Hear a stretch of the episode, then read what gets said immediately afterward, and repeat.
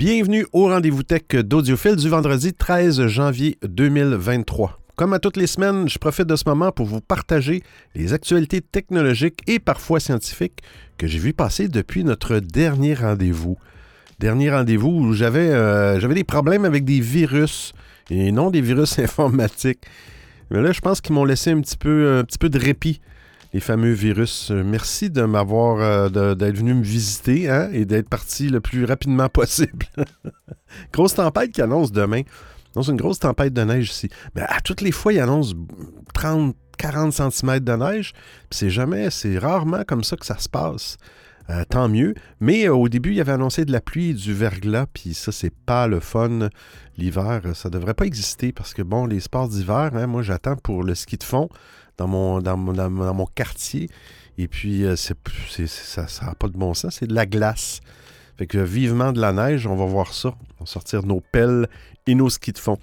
Allez, on commence tout de suite avec la première actualité. Bon épisode!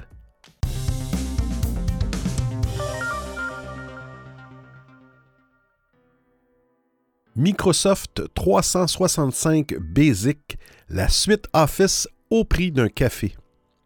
Pour bien démarrer euh, cette nouvelle année 2023, euh, Microsoft fait évoluer son offre OneDrive 100 gigaoctets euh, en remplaçant cette dernière par un abonnement Microsoft 365 Basic au prix de 2 dollars américains ou 2 euros par mois. L'idée est ici de proposer une offre plus complète tout en restant plus abordable que l'abonnement 365 personnel facturé à 7 dollars par mois. Pour Microsoft, il s'agit de permettre aux utilisateurs de, je cite, garder l'esprit tranquille grâce à de nouveaux avantages premium disponibles au même tarif.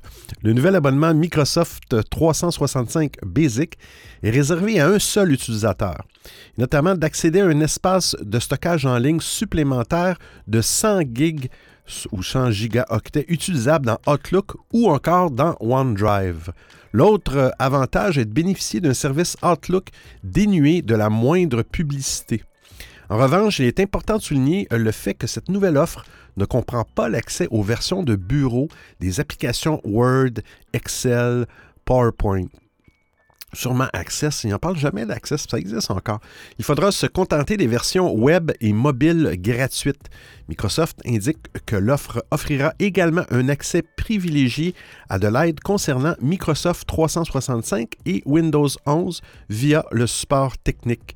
Et je les cite, plus tard dans l'année, nous aurons un tas de choses avec la sécurité avancée de OneDrive qui seront également disponibles, ce qui inclut Personal Vault, les liens protégés par mot de passe et expirants, la détection et la récupération de ransomware et la restauration de fichiers en nombre, indique Garrett Ostrick, directeur de marketing produit pour Microsoft 365. L'offre de Microsoft euh, se déclinera donc bientôt en quatre versions bien distinctes, à commencer par une offre gratuite qui permet de bénéficier d'un espace de stockage de 5 gigaoctets sur le cloud. Elle sera suivie de la nouvelle offre Basic qui viendra donc s'intercaler juste avant l'offre personnelle, laquelle fait gonfler le stockage à 1 Teraoctet et permet également d'accéder à Word, Excel, PowerPoint ou encore OneNote en version bureau. Enfin, l'offre famille reste de la partie, euh, permettant à un total de 6 personnes de profiter des avantages de la version personnelle. Euh, côté disponibilité, cette nouvelle offre Microsoft 365 Basic sera disponible à compter du 30 janvier 2023. Ceux qui ont fait l'acquisition d'une offre OneDrive 100 gigaoctets seront basculés automatiquement vers l'offre Microsoft 365 Basic à cette même date.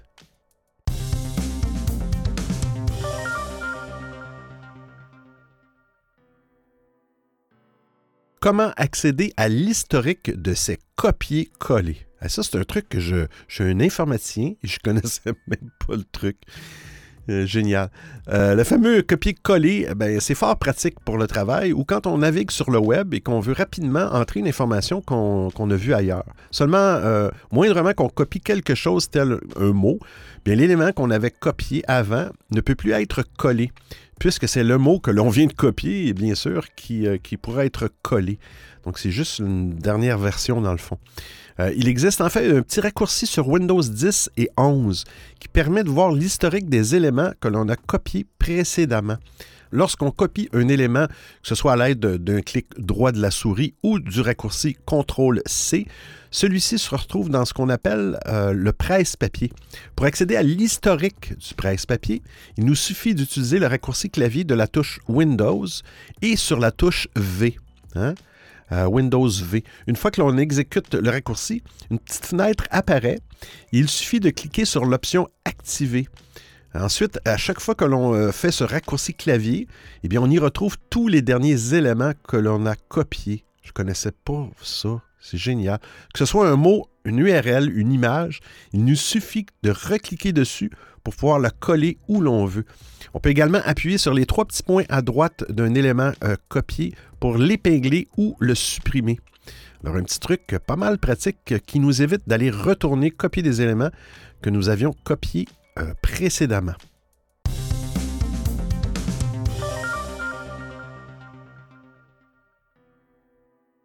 Twitter vole son flux pour toi à TikTok. Twitter a annoncé une énième mise à jour de son interface. Mais ça va vite quand même, euh, les modifications dans Twitter.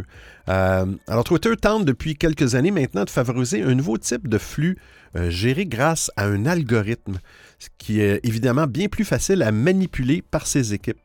Mais à chaque fois qu'une modification touche le flux chronologique, les utilisateurs lèvent le bouclier. Et je me souviens, présentement, il y a une vague mastodon euh, à cause bon, des, propos de M. Euh, de monsieur Musk. Mais euh, il y a quelques années, il y avait eu un, bouclier qui s'était levé, effectivement, à, cause du, flux chronologique que Twitter voulait modifier. C'était la première vague de, de mastodon. Alors, les gens n'aiment pas ça quand on change leur flux. Car oui, le support euh, Twitter vient d'annoncer le déploiement d'une nouvelle fonctionnalité. Désormais, les flux seront séparés en deux flux distincts sur la page d'accueil. L'ordre chronologique classique, euh, que l'on retrouvera dans un onglet prévu à cet effet, euh, qui s'appelle, je crois, aller le voir, je l'ai remarqué. tiens, on fait ça live. Je vais partir mon Twitter. Ça s'appelle, bon là je suis en anglais, ça s'appelle Following. Alors pour Following, c'est les abonnements. Donc, c'est la seule façon d'avoir le flux euh, chronologique. C'est le deuxième onglet qui est là. Et si vous sélectionnez cet onglet-là euh, et vous ressortez, fermez l'application Twitter et vous revenez, malheureusement, ils vont vous remettre sur le premier nouvel onglet pour toi ou for you, qui lui est un ordre euh, euh, algorithmique. Donc, c'est ça qui est affiché par défaut, cet ordre-là. Cette nouvelle organisation des éléments se déploie progressivement auprès des utilisateurs à travers le monde, à commencer par iOS. Et de toute évidence, aussi les utilisateurs américains, puisque nos iPhones n'affichent pas encore ce nouveau flux. Ah, ça c'était la personne de l'article. Par la suite, les versions Android et Web seront très certainement concernées.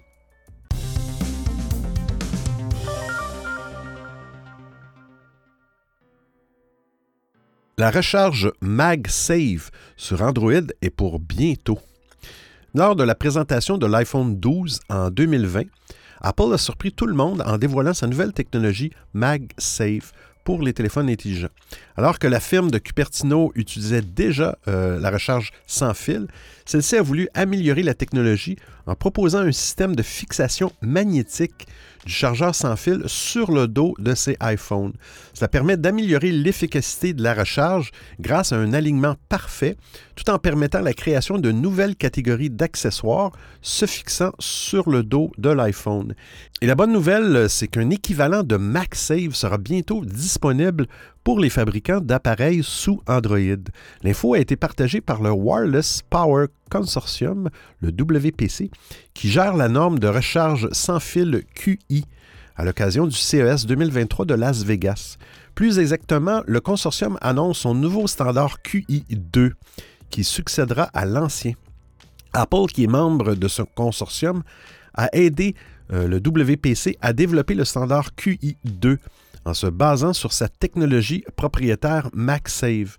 Et l'avantage des normes comme celle-ci, euh, c'est que ça permet d'assurer qu'un chargeur fonctionne correctement avec un appareil tant que les deux sont certifiés. Et je cite, les consommateurs et les détaillants ont dit qu'ils ne savaient pas quel appareil euh, sont certifiés QI, ceux qui prétendent fonctionner avec QI, mais ils ne sont pas certifiés. Cette confusion peut entraîner une mauvaise expérience utilisateur et même des problèmes de sécurité, euh, commente Paul Strusaker, directeur exécutif du Wireless Power Consortium. Et je le cite, notre norme garantit aux consommateurs que leurs appareils sont sûrs, efficaces et interopérables avec d'autres marques. Alors QI2 sera la norme mondiale pour la recharge sans fil et fournira aux consommateurs et aux détaillants cette assurance, ajoute-t-il. Le fait que le Wireless Power Consortium en fait la nouvelle norme, va certainement conduire à une adoption massive de ce système de recharge pour les smartphones de l'industrie. Selon le WPC, les premiers smartphones avec un système de recharge QI2 arriveront en fin 2023, mais on ne sait pas encore qui seront les premiers constructeurs à adopter cette nouvelle norme de recharge sans fil.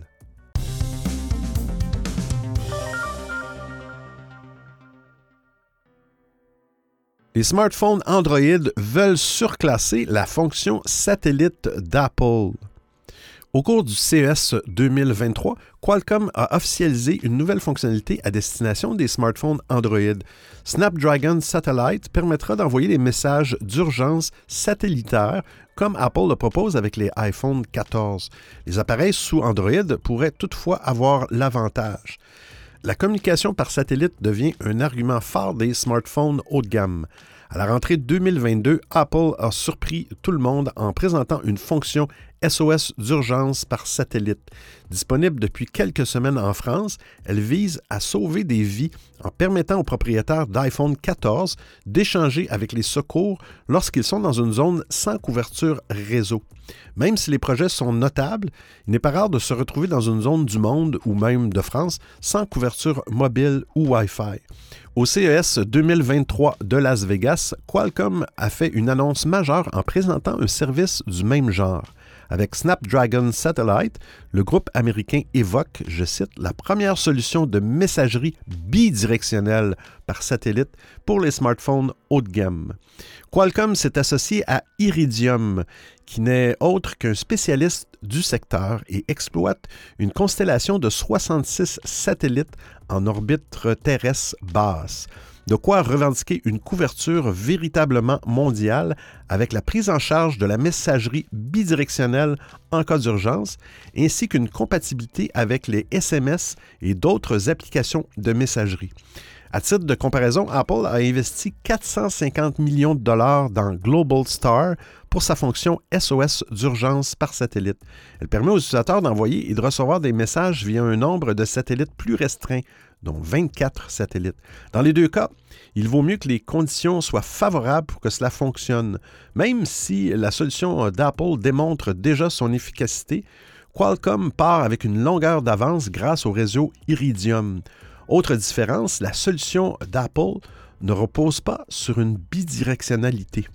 La solution Snapdragon Satellite devrait être disponible à partir du second semestre 2023.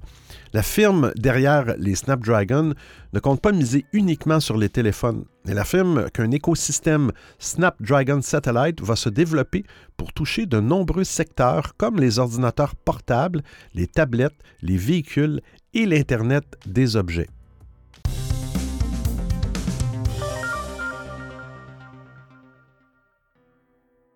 l'intelligence artificielle pour raconter des livres audio à la place d'un narrateur. Ces dernières années, le développement de l'intelligence artificielle n'a cessé de préoccuper. En effet, au fur et à mesure que ces algorithmes évoluent, on craint que certaines intelligences artificielles deviennent suffisamment performantes pour remplacer les humains. Et en ce qui concerne la lecture de livres pour la production euh, de livres audio, d'audiobook, cela est presque en train de se produire. Apple propose désormais une intelligence artificielle, ou plus exactement une voix synthétique, aux auteurs afin de faciliter la production de livres audio pour Apple Book à partir de leur œuvre. Je cite, De nombreux auteurs, en particulier les auteurs indépendants et ceux associés à de petits éditeurs, ne sont pas en mesure de créer des livres audio en raison du coût et de la complexité de la production. peut-on lire sur une page de la firme adressée aux auteurs. Et je cite, de nombreux auteurs, en particulier les auteurs indépendants et ceux associés à de petits éditeurs, ne sont pas en mesure de créer de livres audio en raison du coût et de la complexité de la production. Peut-on lire sur une page de la firme adressée aux auteurs? je cite encore, la narration numérique Apple Books rend la création de livres audio plus accessible à tous vous aidant à répondre à la demande croissante et mettant plus de livres à la disposition des auditeurs. Et actuellement, les premiers livres audio racontés par la voix synthétique d'Apple Books seraient déjà accessibles. Ils sont accompagnés de la mention Narrated by Apple Books. Actuellement, le programme d'Apple ne permet pas de convertir tous les livres en audiobook à partir de son intelligence artificielle. En effet, celui-ci n'est encore disponible que pour les livres en anglais et pour certaines catégories. Les quatre voix synthétiques proposées par la firme ont des noms. Madison et Jack pour la fiction, la romance, Elena et Mitchell, qui seront plus tard disponibles pour les non-fictions et le développement personnel. En ce qui concerne la qualité de ces voix, elles permettent d'avoir un bon confort d'écoute, mais elles n'égalent cependant pas la voix d'un humain. En tout cas, si l'utilisation d'une intelligence artificielle à la place des narrateurs humains inquiète, du point de vue d'Apple Books, cela devrait permettre à l'entreprise de muscler son catalogue en ajoutant de nouveaux livres audio. Le marché, quant à lui, est en pleine croissance. Par ailleurs, Apple affirme que son intelligence artificielle n'est pas un remplaçant pour les narrateurs professionnels, mais un complément permettant de convertir un plus grand nombre de livres au format audio. Et je cite, Apple Books reste déterminé à célébrer et à mettre en valeur la magie de la narration humaine et continuera à développer le catalogue de livres audio racontés par l'homme, assure la firme à ce sujet. Et juste pour info, Google Play Livres euh, propose euh, aussi un outil pour générer des livres audio sans narrateur humain. Son outil prend déjà en charge la langue de Molière.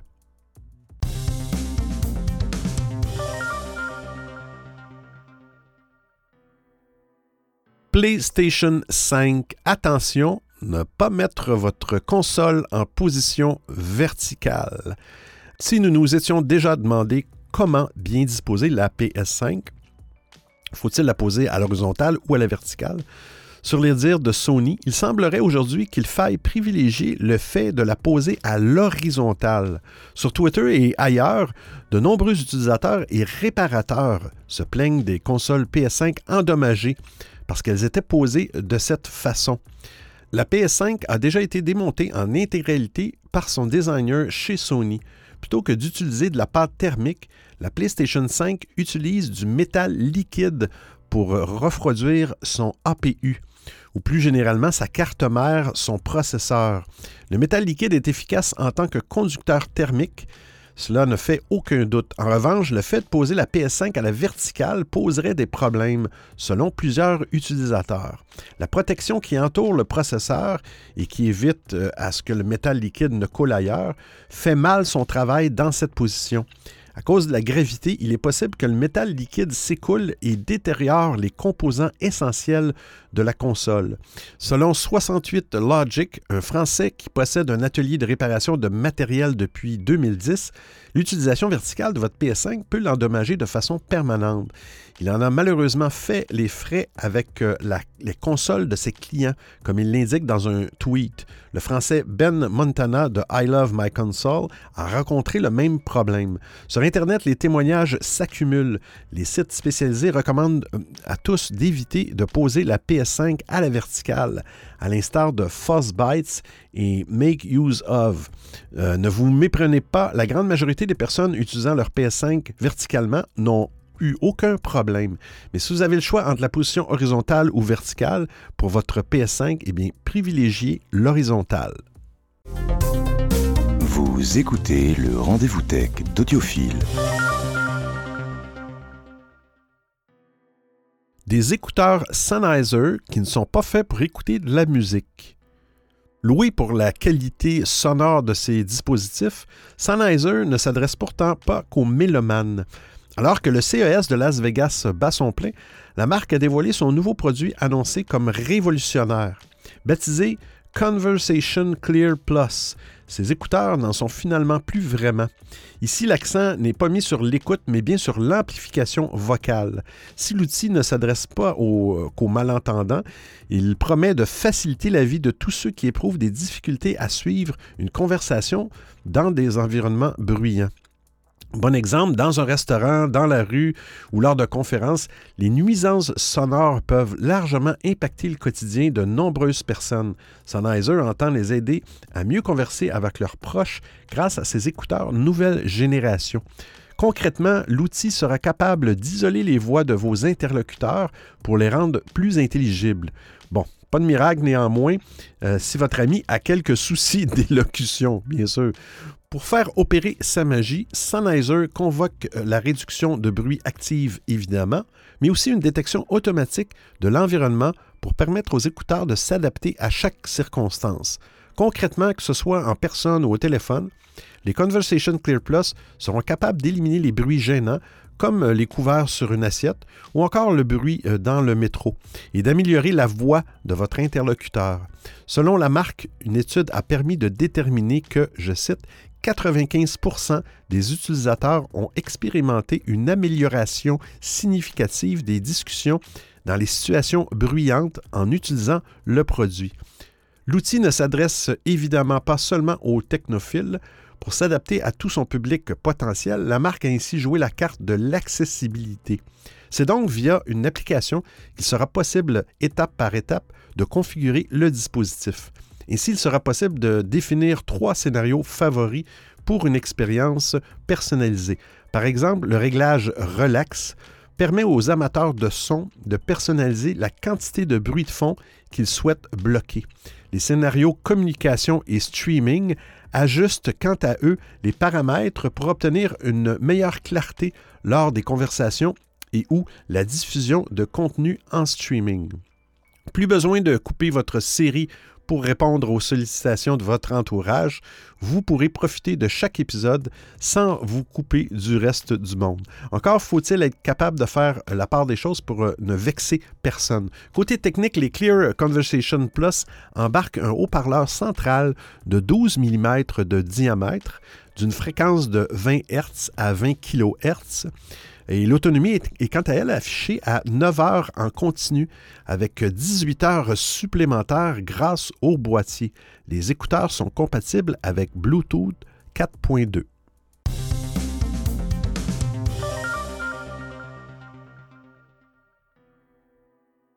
Transférez vos listes de lecture d'un service de streaming à un autre. Il y a quelques années à peine, on stockait et écoutait notre musique avec des lecteurs MP3. Effectivement. Aujourd'hui, avec la popularisation des services de streaming, ce n'est plus nécessaire d'accumuler des chansons à même notre téléphone et ça nous permet d'économiser de l'espace dans notre appareil. Par contre, face à tant de choix d'applications de diffusion en continu, ce n'est pas rare qu'on en utilise plus d'un à la fois.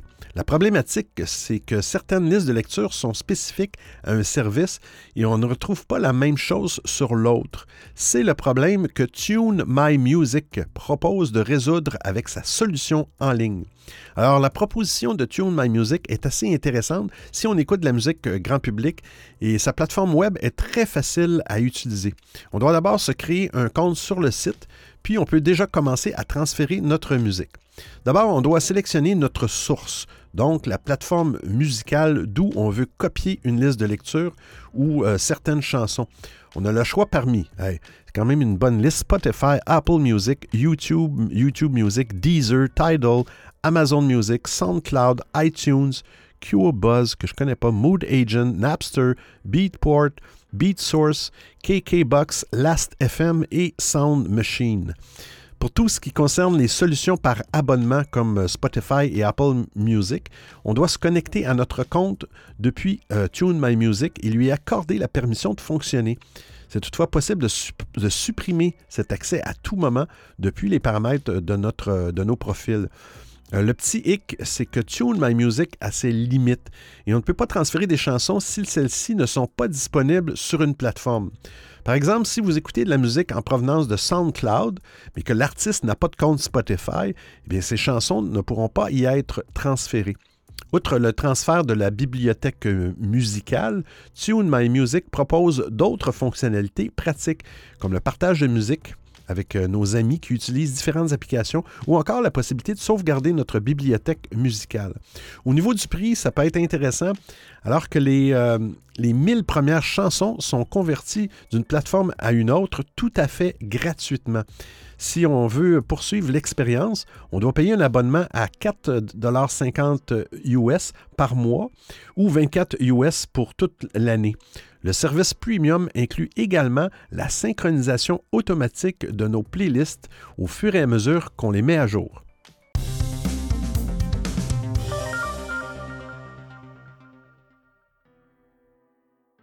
OpenAI a une idée de génie pour identifier les textes écrits par ChatGPT.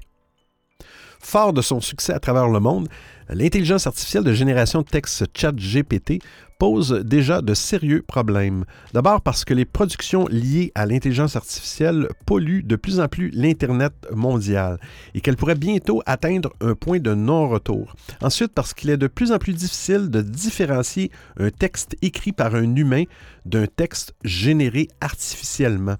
Que ce soit pour des questions de droit d'auteur ou pour permettre aux professeurs de vérifier que leurs élèves ont bien écrit eux-mêmes leur dissertation, OpenAI planche actuellement sur une méthode d'identification fiable des textes générés par ChatGPT.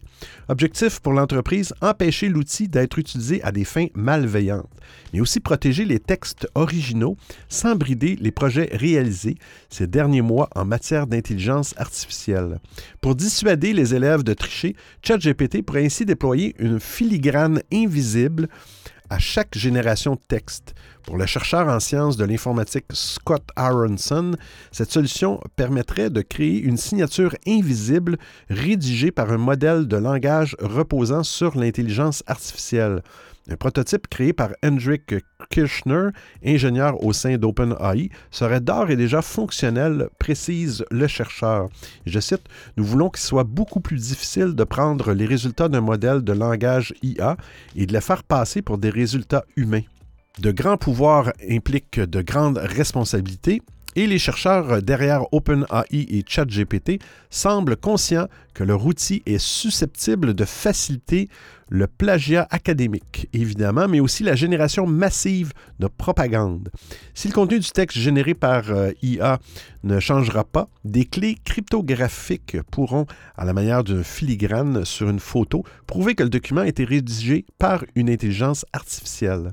Reste que l'outil est encore en stade de, développement et qu'il reste facilement contournable, expliquait euh, Srini Devadas, professeur en sciences de l'informatique au Massachusetts Institute of Technology au site TechCrunch. Il suffirait en effet de reformuler certaines tournures de phrases pour faire sauter les protections. De plus, l'empreinte numérique ne serait pas détectable par un humain.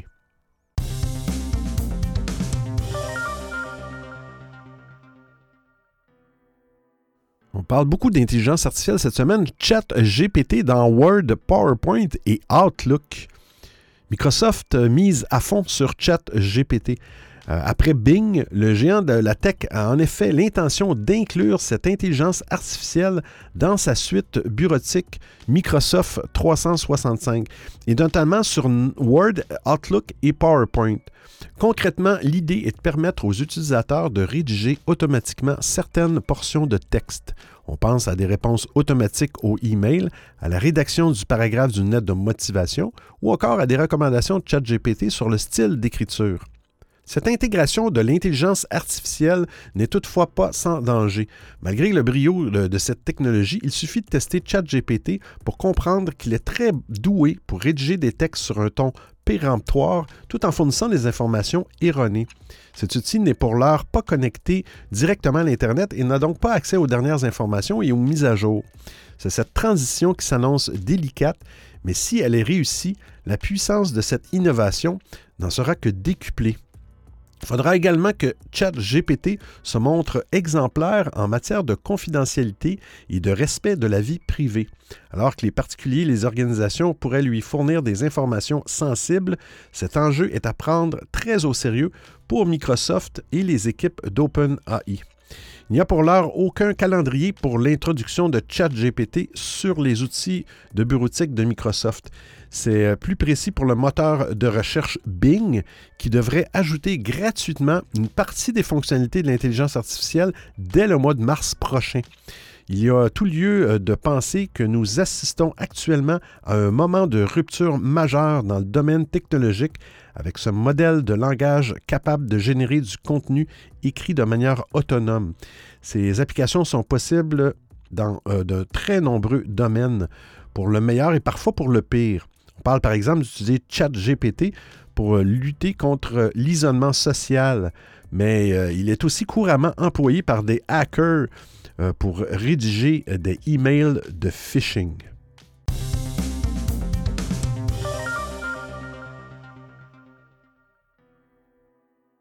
Toujours dans le thème de l'intelligence artificielle, eh Microsoft peut imiter n'importe quelle voix en trois secondes. Avec euh, l'émergence de ChatGPT, le chatbot d'OpenAI, l'intelligence artificielle fait énormément parler d'elle en ce début d'année. D'ailleurs, en ce qui concerne ChatGPT, euh, il se murmure que Microsoft voudrait intégrer ce chatbot ultra performant à son moteur euh, de recherche Bing afin de rendre Google obsolète. On a parlé dans la dernière actualité. De plus, la firme de Redmond voudrait investir jusqu'à 10 milliards de dollars dans OpenAI. Mais en interne, Microsoft développe aussi ses propres outils basés sur l'intelligence artificielle. Et parmi les récentes percées de l'entreprise en la matière, il y a Val-E, Val E, Val E. Il s'agit d'un outil text-to-speech qui génère une voix synthétique à partir d'un texte. Jusque-là, rien de nouveau. Cependant, le logiciel développé par Microsoft se démarque par ses performances. Outre le fait que Microsoft utilise un mécanisme différent de ceux des outils similaires, il a également euh, entraîné son intelligence artificielle avec 60 000 heures d'enregistrement audio en anglais, ce qui est des centaines de fois plus élevé que les systèmes existants. Val-I est d'ailleurs euh, capable d'imiter n'importe quelle voix en utilisant un échantillon de seulement 3 secondes. En d'autres termes, vous devez seulement prononcer une phrase et cela suffit à l'intelligence artificielle de la firme euh, Microsoft pour imiter votre voix. Et je cite, Les résultats des expériences montrent que Val-I surpasse de manière significative euh, le système TTS Zero Shot de pointe en termes de naturel, de la parole et de la similarité des locuteurs. De plus, nous constatons que Val-I euh, pourrait préserver l'émotion de l'orateur et l'environnement acoustique de l'invite acoustique en synthèse, ajoute Microsoft sur le site de présentation de ce projet. Clairement, il s'agit du genre de logiciel qu'on ne peut donner à n'importe qui, puisqu'il pourrait être utilisé par des personnes malveillantes pour usurper l'identité d'une personne, avec seulement trois secondes d'échantillon de la voix de la victime. Val-I entre de mauvaises mains pourrait euh, être utilisé pour créer des deepfakes encore plus performants ou pour diffuser des faux enregistrements audio pour nuire à quelqu'un. Fort heureusement, euh, selon Ars Technica, Microsoft n'a pas rendu Val-I accessible au grand public. Une technologie n'est ni bonne ni mauvaise, tout dépend de l'usage qu'on en fait. Et pour Microsoft, Val-I pourrait être utilisé pour éditer de vrais enregistrements et donc ajouter des choses que la personne n'a pas dites. Mais la firme de Redmond euh, pense aussi que Val-I pourrait être utilisé à créer du contenu s'il est combiné à des modèles d'intelligence artificielle génératifs comme GP3. En d'autres termes, si un jour Microsoft intègre ChatGPT ou une intelligence artificielle similaire au moteur de recherche Bing ou à d'autres logiciels comme Word, Excel ou Outlook, DAL-I pourrait être utilisé pour lire le contenu généré par cette intelligence artificielle. La firme aurait alors un produit complet capable de rivaliser avec Google. Ce logiciel pourrait également accélérer la production de livres audio sans faire d'enregistrement en studio.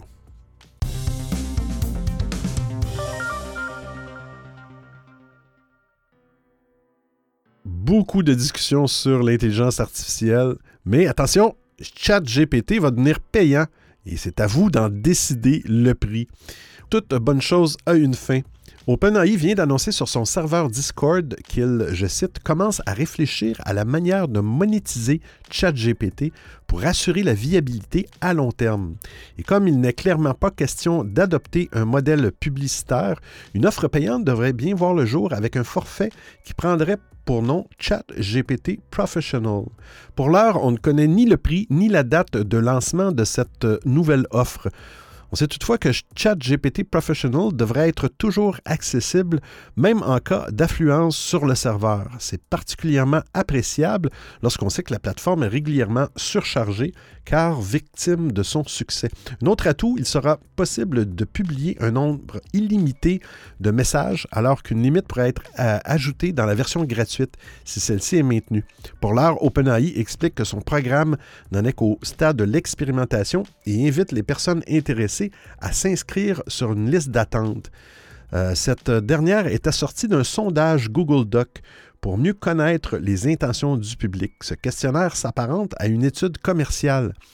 Il est notamment demandé, je cite, à quel prix mensuel considériez-vous euh, que ChatGPT est si cher que vous n'envisageriez pas de vous abonner? Une autre question, à quel prix considériez-vous que le prix ChatGPT est si bas que vous auriez l'impression que la qualité ne peut pas être au rendez-vous.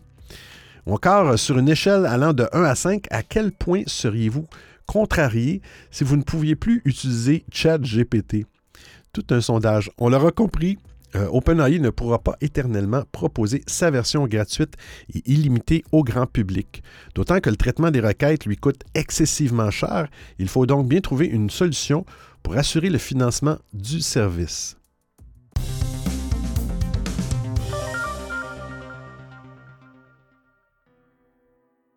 La comète E3 sera visible pour la seule fois de notre vie en janvier. Dans la nuit du 1er au 2 février prochain, il faudra avoir les yeux tournés vers le ciel. Une comète aux couleurs vertes devrait le traverser.